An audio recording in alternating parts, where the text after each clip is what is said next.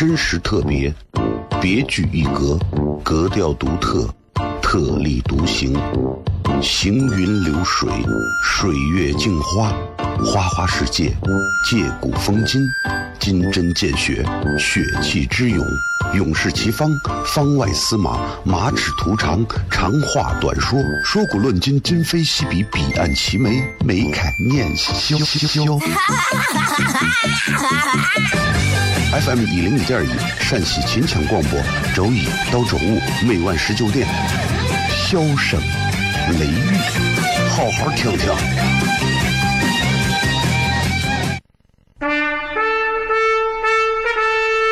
我爸爸对我说：“一个成熟的人，永远都会清楚自己想要什么，可以独立思考，从不。”随波逐流，为了心中所爱，敢和这世界抗争。更重要的是，不管变换多少身份和环境，永远都要做自己。笑声雷雨，这就是我爸爸。没办法，就这么拽。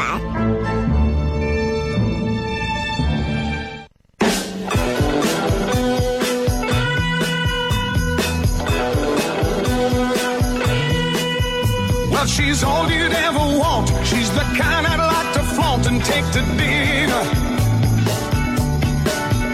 But she always knows her place. She's got style, she's got grace. She's a winner. She's a lady. Oh, oh, oh, she's a lady. Talking about that little lady.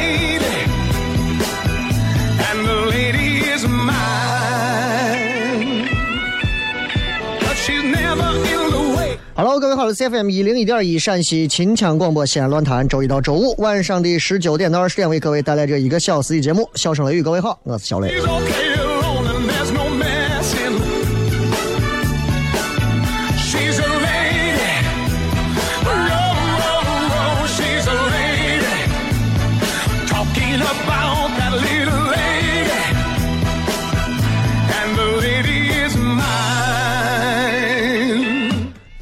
新的一周，咱们继续来聊一聊今天新的话题啊。同样，这一周开始，我们继续会延续上周的主题，围绕着中国传统民俗文化当中最有意思的，我个人认为最有趣的一个小的话题，就是关于婚嫁方面的婚俗啊，来跟大家深入浅出的好好聊一聊。然后上周这五期已经传到喜马拉雅 FM 上，然后大家可以直接去下载啊。这五期的名字就叫。这个关于，呃，婚俗，古今婚俗啊，从第一集到第五集，今天开始这周我们会继续往后去讲啊，后面的这些关于婚俗的事情。其实你看，我觉得啊，我个人认为啊，就是我个人认为，嗯，结婚离婚这个事情，其实从古至今啊，人们都一直在思考。包括现在很多结了婚的人都在想，结婚到底有什么样的意义？身处婚姻当中的人们也在想，这婚结了之后，也没有能咋嘛？没有结婚的人也在想，哎呀，这要是结了婚了，会不会就啊各种，对吧？是不是能得到更好的东西？我记得在我单身的时候，有人告诉我，我说结婚有啥好？一个结了婚的同事是这么跟我讲的，他说：“小雷啊，你不懂。我告诉你，结婚有啥好？作为一个男人，结了婚了，你的心就定了。”我说：“结了婚，我也未必心都定呀。”然后结了婚了，你呀，也就不再是你了。现在回想起来，这个话是最有道理的。啊，最重要的是结了婚了，别人就把你当男人了。我说那我没有结婚之前，别人把我当公公呗，很奇妙的一个逻辑啊。但是你看，从古代咱们最早那会儿讲的，呃，原始社会啊，母系氏族时期，群婚啊，然后到后来的对偶婚，这种转变，其实是你能发现一个最重要的东西，就是人啊，人类的情感啊，所谓的爱情啊，永远都是自私的。所以说破大天了，你看一群人啊，一百个人，大家在一块群婚啊，互相睡，互相生，对吧？到现在回过头来，有的人说我我我不，我要跟他单独过，两个人出去单独过。其实最终你会发现是自私的，啊，对自己亲生的孩子格外好，对媳妇儿生了别人的孩子就感情一般。人真的骨子里会是很自私的东西，这种东西从古至今都是这样。所以你永远不要去吐槽和抱怨，哎呀，太自私了，太自私了，这是本性。所以你看看，现在很多的男人也好，女人也好，在陷入到爱情当中的时候，会被一些甜言蜜语冲昏头脑。可是很多结了婚很多年的人，回过头来就会告诉年轻人说：“不要被他甜言两蜜语两句话就给就给俘获了啊！没有那没有啥用。”甚至很多父母会告诉他：“他能给你多少钱呀？他能给你买多少房子呀？他能给你买什么车呀？”啊，很现实啊，很现实。现实到现在，很多年轻人觉得无法接受。但回过头来讲，爱情是自私的。如果他做的事情可以无私，我们是不是可以忽略这一份自私？所以细细想来啊，这么多年到如今，啊，我们才越来越明白，原来我们每个人在追随所谓的追求、追求所谓的爱情，真的追求的是爱情吗？追求的真的是那个人吗？真的是因为你的生命当中真的离不开那个人吗？我觉得从咱们从古至今的这这么长的这五期节目当中，我们能想到，可能也未必，可能是我们自己更需要得到一些东西，所以我不能离开你，我不能没有你，我不能和你离开分手，因为如果这么做了，我会难受。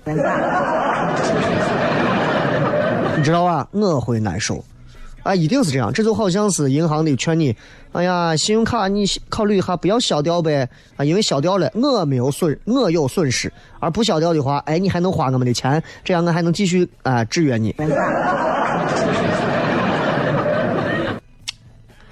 哎呀，这就是婚姻当中的东西啊，所谓的。但是你看破了婚姻当中最本质的东西之后，你还是要在上面去加注很多。现在人们的情感在里头，对吧？你不要因为听了小雷说，哎呀，小雷说了，婚姻是自私的，爱情是自私的。我们每个人都爱的是自己，话虽如此，但是更多的人会在爱情当中去选择、去奉献、去付出，啊，去得到更多。你看我这个圆的怎么样？这是真话，这是真的啊！就是我们骨子里再自私，总有很多人会为了爱情去选择舍弃自我，去选择去奉献给别人。所以这也是我们一直在从节后开始啊，年后开始一直在讲关于婚俗的系列。我觉得最重要的一个意义，希望大家通过这些期的节目，一方面掌握一些知识，学会一些东西；另一方面，哎，能够好好的思考一下，到底婚姻啊，哎，爱情啊，这个东西到底从古至今到底它咋吧一下是怎么回事？很多人这一辈子啊，稀里糊涂的长大，稀里糊涂的成人，稀里糊涂的就跟人。所谓的相恋，稀里糊涂的热恋，稀里糊涂的就躺在一张床上，稀里糊涂的成家，稀里糊涂的有娃，稀里糊涂的蹉跎一生，到老到死都不知道到底我为啥要结这个婚，是不是我的人生不结婚就不行？人我身边有朋友就是没有结婚，啊，也有身边有朋友是结了婚，我就不要孩子。我现在回想起来，我特别能理解和接受他们，而且我甚至还有一些羡慕，对吧？还有一些离了婚的这个朋友啊，我也很羡慕。为啥？离了婚之后，对吧？他爸带几天娃，我带几天娃，一个礼拜你就见两天娃，你能做不了一个好父亲或者好母亲？如果我一个礼拜就见我娃两个小时，我会成为全天下最优秀的父亲。想要啥？吃。想买啥？爸给你买。爸最爱你。哦，不要哭，不要哭，哭哭好，时间到了回你妈玩。所以从某个角度来讲，离婚对于孩子在这个方面，对于父母做一个更好的父母，哎，你曾起到一某一个很好的作用。你看到没？啊，这是一个反逻辑的话啊，我就怕有人听不懂啊。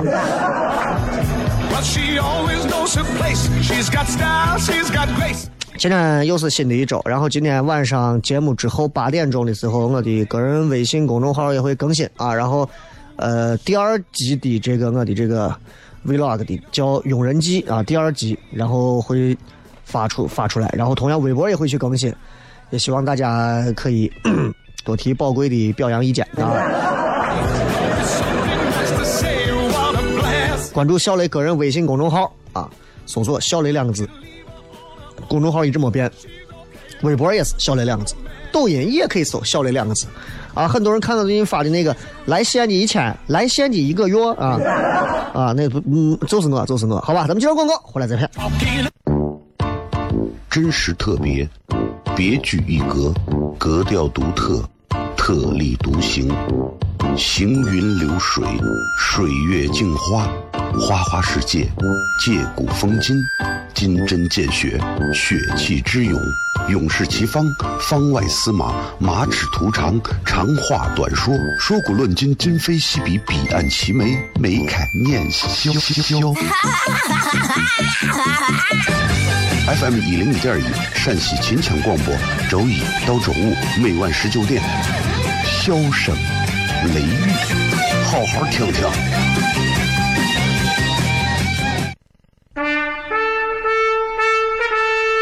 我爸爸对我说：“一个成熟的人，永远都会清楚自己想要什么，可以独立思考，从不随波逐流，为了心中所爱，敢和这世界抗争。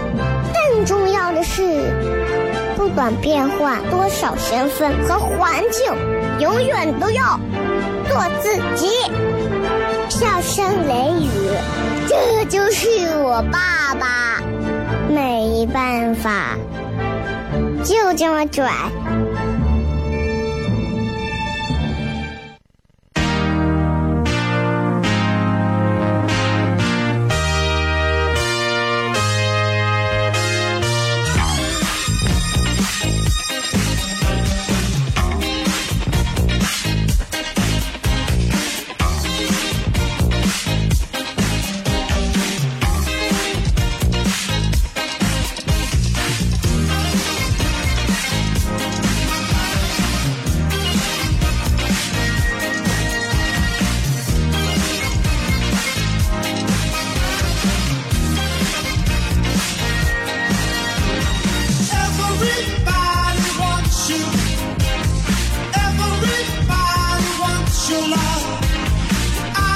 欢迎各位继续回来，笑声雷雨，各位好，我是小雷。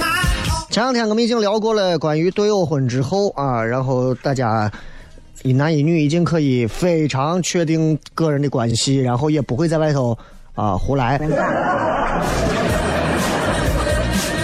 然后今天我们就要聊一聊更加具体的啊，咱们昨天呃上周五已经说到关于夫妻之间的一些事儿了，今我们继续来聊一聊，呃，也是很多男士很感兴趣的一个婚姻制度。叫做妻妾制，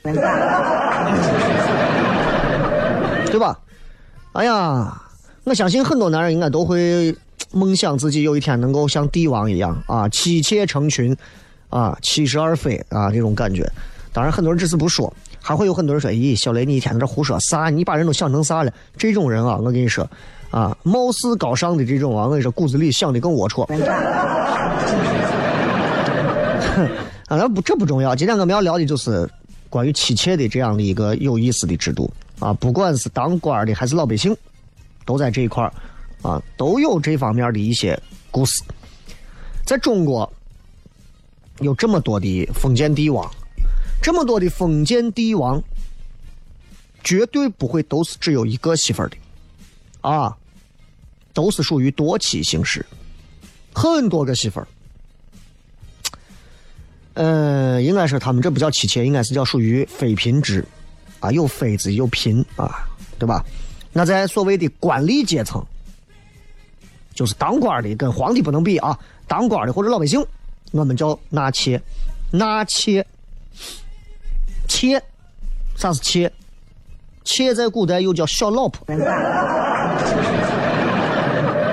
啊，妾，啊，因为时代不同啊，地区差别啊，称呼也不一样，所以到后来啊，这个也就不会单独说叫哎，这是我小老婆，这是我大老婆，对吧？你又不是看《鹿鼎记》。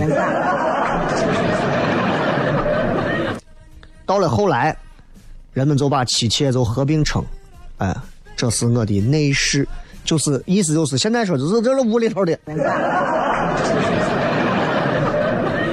妻妾这个这个这个这个角色啊，在古代其实很严格的一个区别，《礼记》当中介绍了，聘则为妻，本则为妾，啊。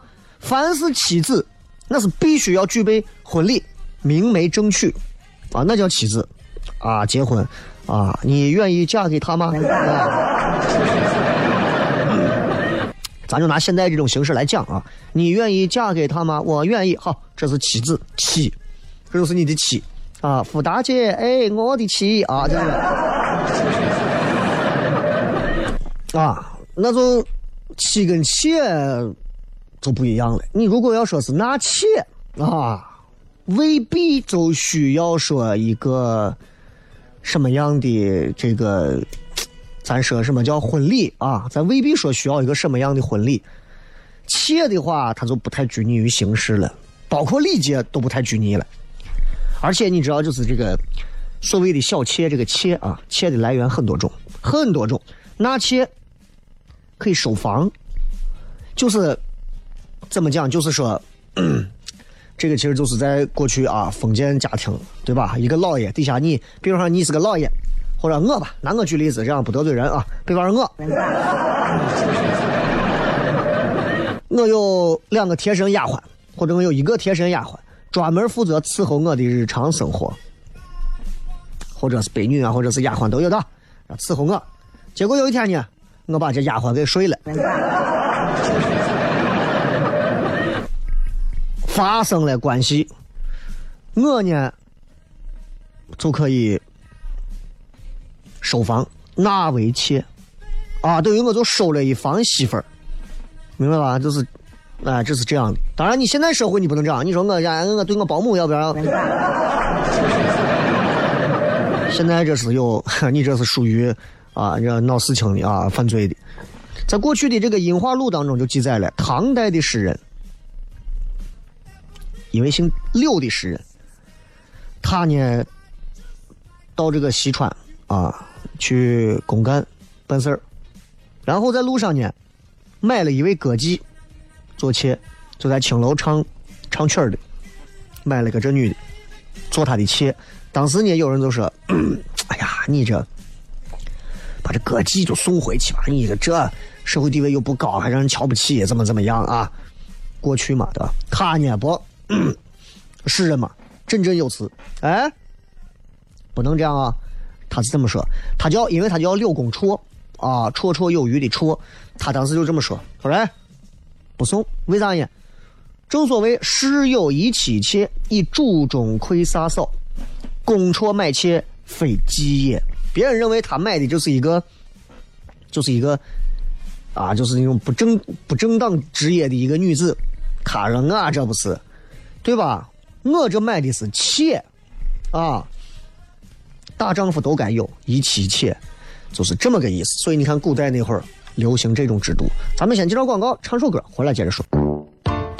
真实特别，别具一格，格调独特，特立独行，行云流水，水月镜花，花花世界，借古风今。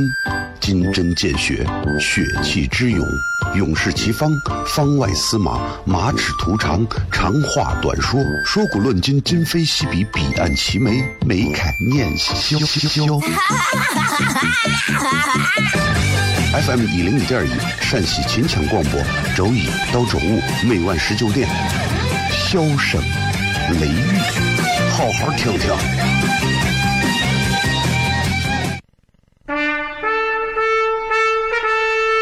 我爸爸对我说一个成熟的人永远都会清楚自己想要什么可以独立思考从不随波逐流为了心中所爱敢和这世界抗争。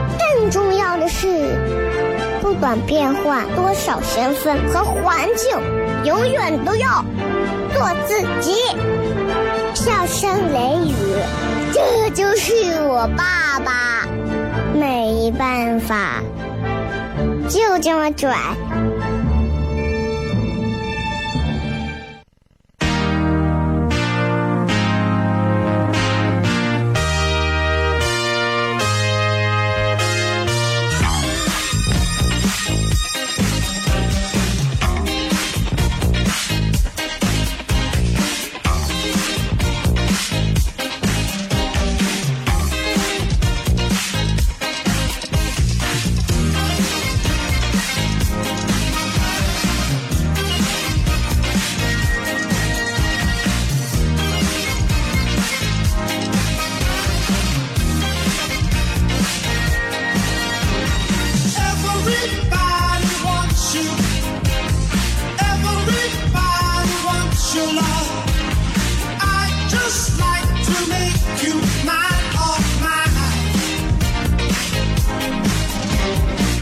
续回来，笑声雷雨，各位好，我是小雷。今天我们来聊一聊关于古代时候的妻妾到底这个制度是什么样的一个情况啊？刚才说了有一个诗人，他就在讲说啊，一妻一妾嘛，室友一妻一妾，那不是很正常的一件事情，对不对？啊，哎呀，你也知道，在这个陶庵梦忆的这一部著作里面，记载了关于说在明代的时候就有扬州变马。啥意思呢？扬州这个地方有很多人家专门把女儿卖给人家做妾，而且说说这种人是非娼非妓，叫做瘦马啊，就管这样的做妾的这就叫瘦马。中国几千年这个封建社会当中啊，买妾的这个风气一直很盛行，所以买妾是纳妾的主要渠道之一。那过去生个女娃咋办呀？卖给谁家做个妾吧。啊，你知道吧？就是一直是这，卖给谁家做个妾。当然了，妻妾成群，妻妾成群，这个妾还可以互相转让或者馈赠。啊，拿我举例子，我现在我有个媳妇儿，然后我又看上一个女娃，我就买过来做了妾。然后呢，突然有一天，啊，我一个朋友，哎，觉得哎你这个妾长得不错嘛，哎，兄弟，十三送给你。你想想，在秦朝的时候，那会儿咱们应该读过，包括看过一些影视剧当中说，吕不韦嘛，对吧？当时娶的这个邯郸姬，姿色非常漂亮啊，娶她为妾。同居怀孕之后，又转赠给当时在赵国做人质的秦公子，后来生下谁？秦始皇，对吧？所以人们在认识上其实一直存在一个误区啊，就说说这个中国古代其实实行的是一夫多妻制，这个说法是错的，这个说法是错的啊，不是说中国古代实行的是一夫多妻制，在古代社会从周公定礼制开始。各朝各代实行的都是一夫一妻制，一个男人只能拥有一个妻子，这个妻子是明媒正娶，走正式程序，而且是备下三生六礼迎娶进门的，很正式的。而且在妻子过了门之后，在法律上她是具备跟老公同样的身份地位，她是这个家的主人之一，丈夫也是不能随便把她抛弃的。那两口子如果说是要过不下去，离婚。可以离啊，但是是一个非常麻烦啊、非常复杂的一个事儿，而且就是说要求离婚的一方，或者说是负心的一方，哎，当然主要可能更多是男方，要承受着非常巨大的所谓的这个呃心理的这个压力啊，道德的谴责，生前要遭受人们的唾骂啊。身后还要遭受人们的诅咒，对吧？你比方一个男人要跟他媳妇离婚，在那个时代，简直骂一个不是东西，抛弃自己妻子，死了之后人家还骂这不是个东西。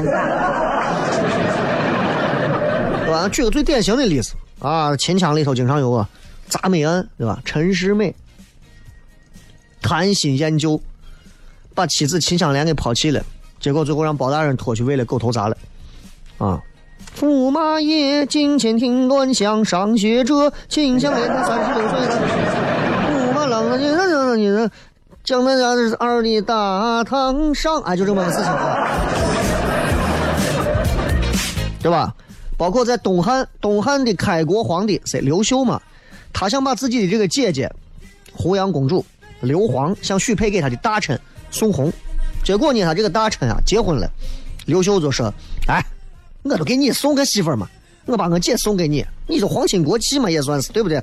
你跟媳妇离婚。”宋弘说了一句啥很难办的一句话，说说了一句也是很经典的一句话啊，哎。贫贱之交不可忘，糟糠之妻不下堂。那刘秀当时虽然是皇帝啊，开朝皇帝，那一听这个话也是很大的道德压力。哎哎，这这这这这这这算就算了，你还说这么经典的话干啥？对吧？差不多对了。那当时你说按照当时最早咱西周的制度，分这么几个等级，首先是天子，下来是诸侯。然后是卿大夫，然后是士，最后是庶民。啊，我们现在应该都算是庶民。普通的庶民就是一夫一妻的标配，但是周天子可以拥有一百二十一个女人，诸侯可以拥有几个？诸侯可以拥有九个女人，卿大夫可以拥有三个女人。士可以拥有两个女人，就是所谓的一妻一妾嘛，啊，这里面就涉及到了所谓的咱们说的纳妾制度，也就是说，不管是天子还是士大夫啊，妻子只能有一个，其他都是啥？都是妾。所以你看，古代的这个婚姻制度，严格点来说，应该是叫一夫一妻多妾制。那肯定会有人说，那你这胡闹呢嘛？对吧？那妻也好，妾也好，那不都是你的女人，有啥区别啊？对不对？其实区别很大，对吧？你想当时陈世美，包括宋红，对吧？为啥最后休不了妻？对吧？为什么不把公主娶了？也不能说娶，应该说是纳。为什么不把公主纳妾？因为这个一娶一纳这两个字，已经其实对妻妾身份做了严格区别。娶就是咱说的光明正大、正门迎回来的，纳本质上啥？就是买交易，拿钱买的，或者是某一种交换，相当于就是一个东西，对吧？相当于过去的盗窃网，或者说是一个奴隶，甚至是一个牲口啊！你只能走屋子的旁门或者后门进屋，没办法。《唐律疏议》当中就讲过这个事儿，说妾通买卖，与其等数相悬。妾说白了就是买卖的事情，跟妻子还是有很大的悬殊的啊。这个悬有多悬？钱钟书的《围城》里头讲，把教授比喻成妻，把讲师比喻成妾。钱钟书啥意思呢？想通过妻妾关系来比喻教师和讲师的等级差距。但从这咱能比较出来一个区别：妻是家里的主人之一，妾是买来的物品。那主人可以随便随便玩弄，可以随便摧残，随便抛弃，随便转卖送人，对吧？有一首诗嘛：“自作新词韵最娇，小红低唱我吹箫。曲终过尽风铃路，回首烟波十四桥。”小红是谁啊？小红就是妾，就是诗人范成大的妾，知道不？而且这个这个这个诗人跟这个范成大是啥关系呢？范成大非常欣赏这个姓姜的诗人，就刚才写这首诗的，一高兴就把自己的妾就送给他了，明白了吧？哎，还有都吃过东坡肉嘛？苏东坡，大名士苏东坡，身边也有一群所谓的姬妾，他后来被贬了官了，觉得经济负担很重，哎呀，养不起，啊，人都养不起，狗啊猫都宰了都不要，全妻妾都送呃妾都送人了，所谓的姬妾都送人了，还有两个妾已经有身孕了，送，买一送一，这也不管了嘛，一块送了啊！这你看，连娃都给你准备好了，你看你都省事了，对吧？对吧？包括历史上大奸臣高俅，对不对？我当时是苏东坡的小秘书，当时也被苏东坡送人了，这是一个小插曲。好吧，咱们稍微进段广告，回来之后咱们继续今天的笑声雷雨。真实特别，别具一格，格调独特，特立独行，行云流水，水月镜花，花花世界，借古风今，金针见血，血气之勇，勇士齐方，方外司马，马齿徒长，长话短说，说古论今，今非昔比，彼岸齐眉，眉开眼笑。FM 一零一点一，陕西秦腔广播，周一到周五每晚十九点，笑声雷雨，好好听听。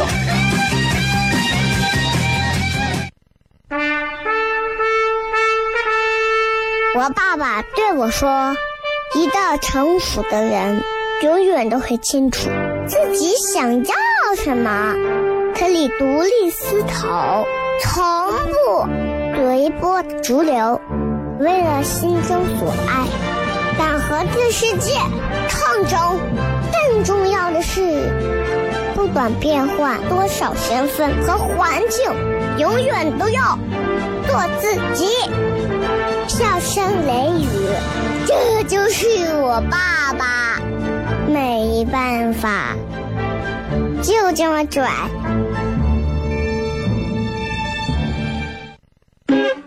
Is everybody ready?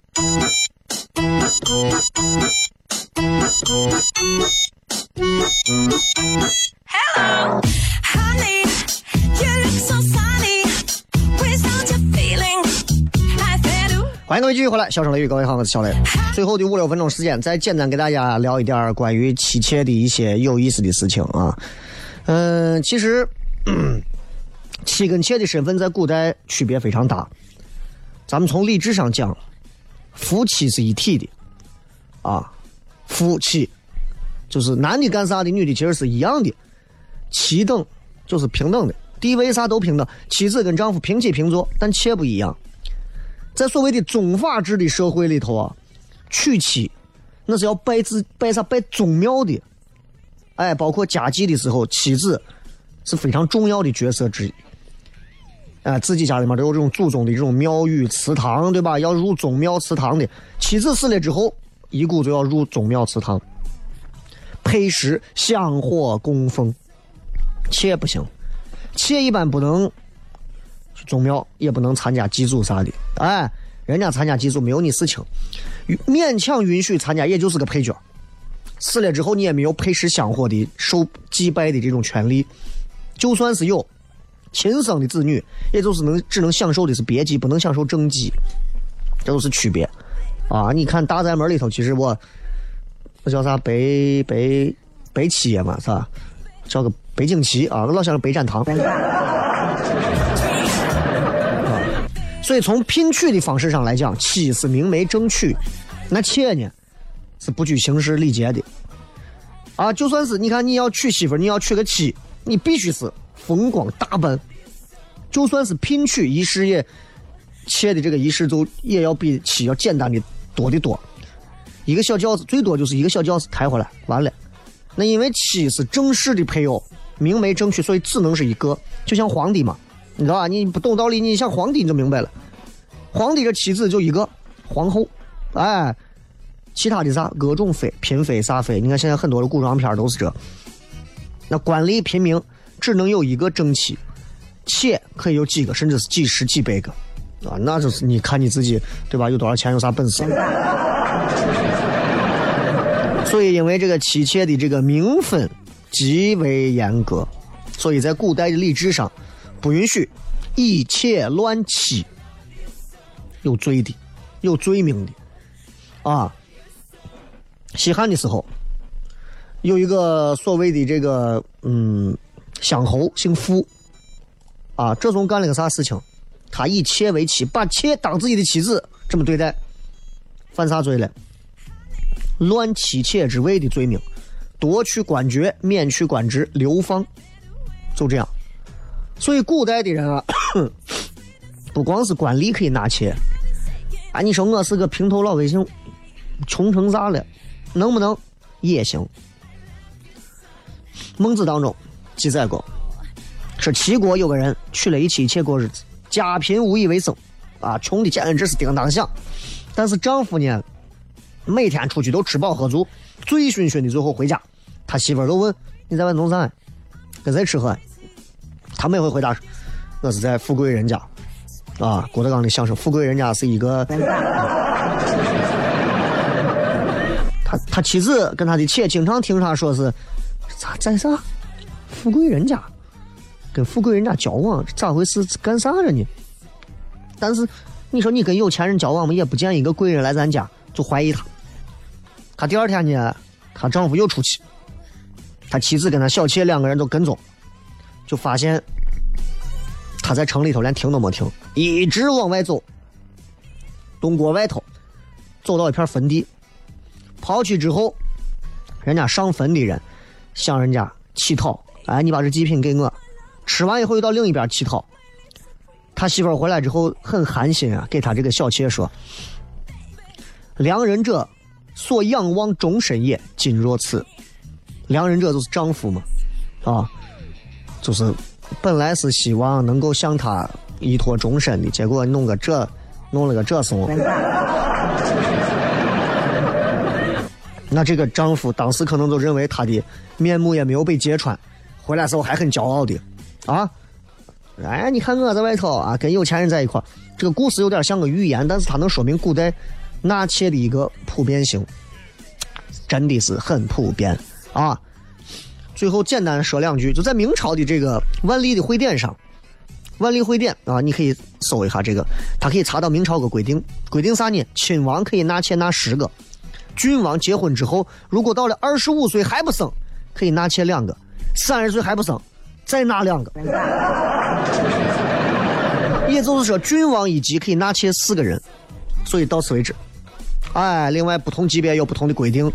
民间的百姓按照明朝的法律，只有到了四十岁还没有孩子、没有子嗣，就可以纳妾。所以你羡慕韦小宝七哥的这种人，你就省一省，不要想。今儿咱们就聊这么多，也感谢各位收听《笑声雷雨》，欢迎各位关注小雷个人的微博、微信公众号以及抖音啊，搜索“小小雷”两个字就可以了。今天晚上第二季 vlog 视频的这个呃第二季《永人机》啊送给大家，感谢各位，拜拜。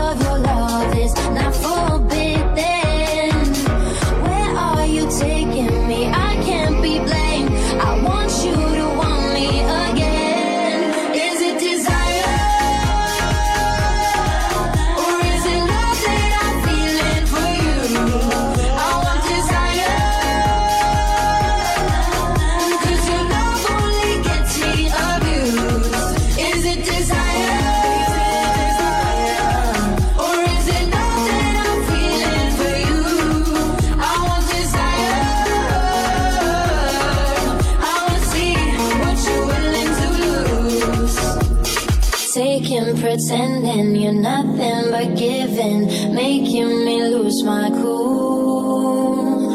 Faking my love game,